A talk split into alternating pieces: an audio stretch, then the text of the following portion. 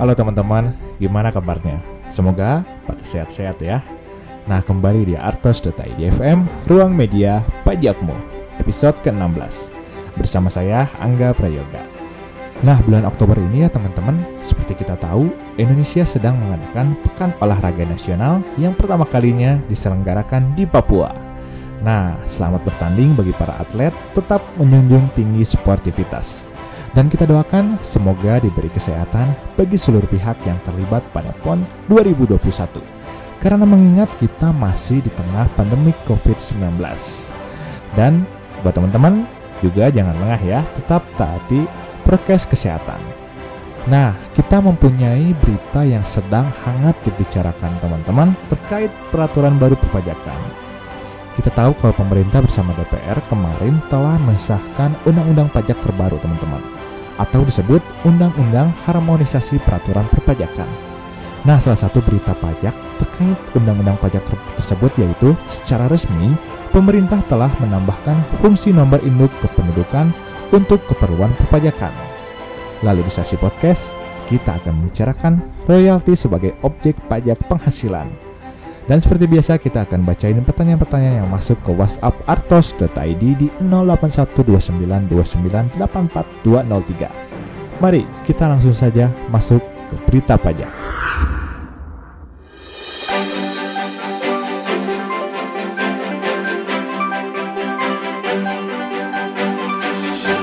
Secara resmi, pemerintah telah menambahkan fungsi nomor induk kependudukan untuk keperluan perpajakan.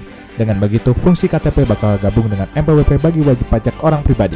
Melalui Undang-Undang Harmonisasi Peraturan Perpajakan yang baru disahkan, saat ini K T P sudah bisa menjadi identitas perpajakan menggantikan nomor pokok wajib pajak. Meski begitu, adanya N I K sebagai pengganti N P W P bukan berarti semua masyarakat yang berusia di atas tujuh belas tahun sudah harus membayar pajak.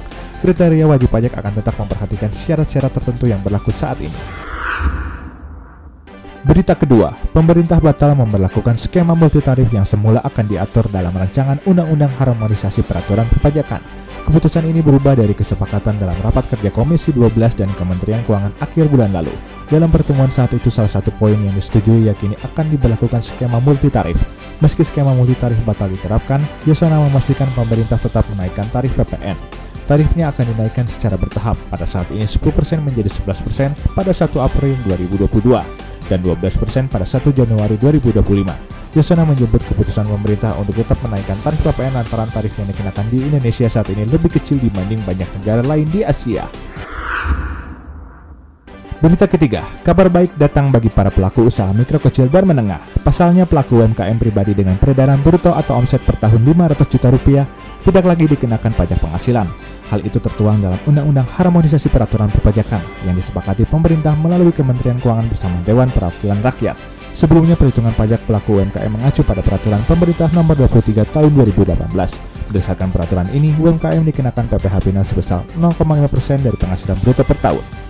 Demikian sejumlah berita hangat yang dapat saya sampaikan ke ruang dengar Anda.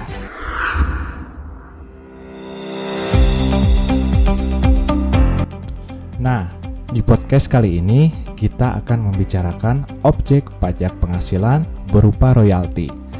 Nah, royalti ini biasanya tidak asing bagi teman-teman wajib pajak yang menggeluti di bidang kesenian.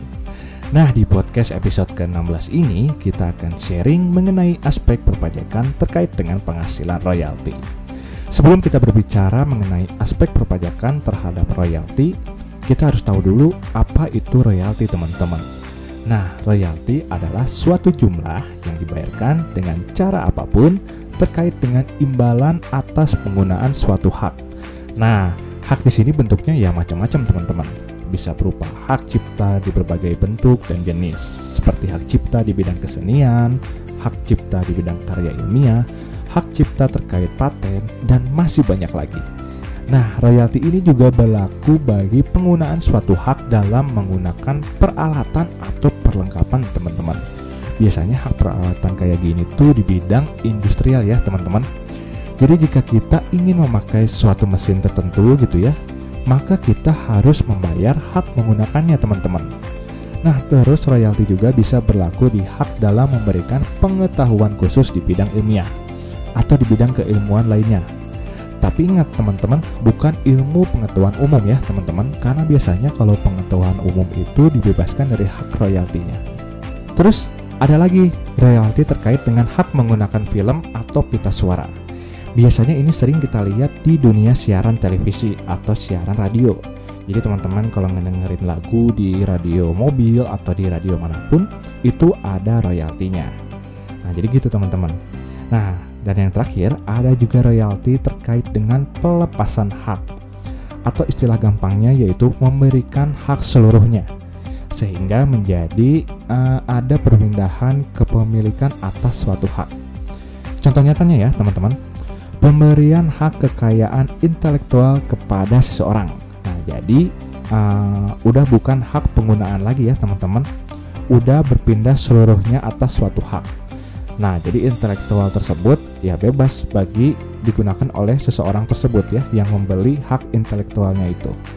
Nah, royalti-royalti yang kita sebutkan ternyata ada aspek perpajakannya teman-teman bagi penerima uang atas penjualan hak atau yang menyewakan penggunaan hak cipta tersebut teman-teman. Jadi, yang menerima uang di mana harus membayar pajak penghasilan pasal dua puluh tiga, yaitu sebesar lima belas persen dari jumlah seluruh penghasilan atas royalti yang diterima oleh wajib pajak dalam negeri. Nah, uh, khusus ya bagi royalti terkait dengan sinematografi. Jadi kayak yang film-film ya, yang ada di bioskop gitu ya. Nah, royalti sinematografi ini perhitungan pengenaan pajaknya agak berbeda teman-teman. Jadi pengenaan pajaknya itu dihitung dari sepuluh persen dari bagi hasil film-film ya yang ditayangkan di bioskop antara pihak si bioskopnya sama pihak uh, produksi filmnya ya. Begitu baru dikalikan sepuluh persen. Nah, setelah dikalikan sepuluh persen barulah itu uh, royalti yang dikenakan pajak penghasilan pasal dua puluh tiga.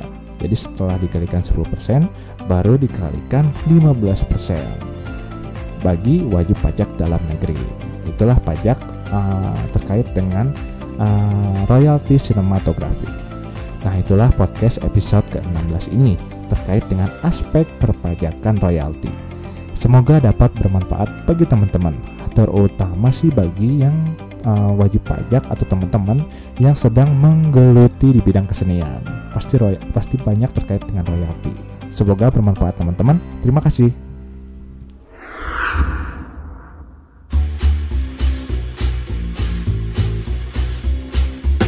Yap, kita kembali di sesi akhir dari Artos.id F M episode ke enam belas ini.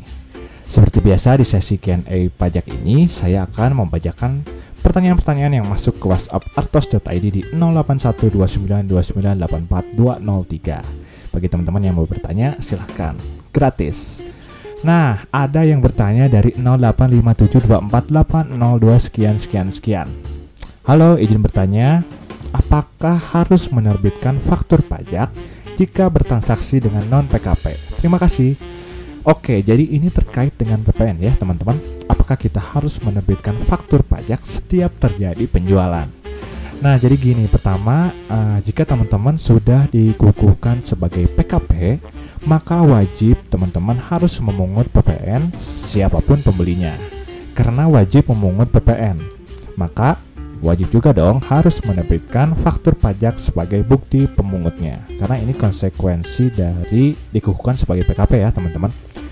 Nah, penerbitan faktur pajak uh, bentuknya itu dapat disesuaikan teman-teman, tergantung dari siapa pembelinya. Jadi jika pembelinya merupakan konsumen akhir ya, sehingga penjualnya itu pedag- uh, pengecer ya. Nah, uh, jadi kan bentuk bisnisnya itu dari uh, bisnis ke konsumen ya. Maka untuk memungut P P N-nya dapat dilakukan dengan cara menerbitkan faktur pajak di gunggung. Jadi format dokumennya itu bisa lebih sederhana. Biasanya disesuaikan uh, sama dengan invoice penjualannya. Nah, jika pembelinya merupakan pembeli partai besar, biasanya ini bentuk bisnisnya bisnis ke bisnis ya, maka wajib menerbitkan faktur pajak dengan format sesuai peraturan P P N. Nah, seperti itu teman-teman. Jadi jika sudah dikukuhkan sebagai P K P, wajib membuat faktur pajak siapapun pembelinya, baik itu non-P K P atau P K P. Nah, itulah Artos.id F M episode ke enam belas ini. Semoga dapat bermanfaat bagi uh, yang bertanya, bagi yang mendengar, dan juga terutama bagi saya sendiri. Terima kasih bagi teman-teman yang sudah mendengarkan Artos.id F M. Tetap nantikan Artos.id F M di media-media podcast kesayangan kamu. Terima kasih, saya Angga Prayoga.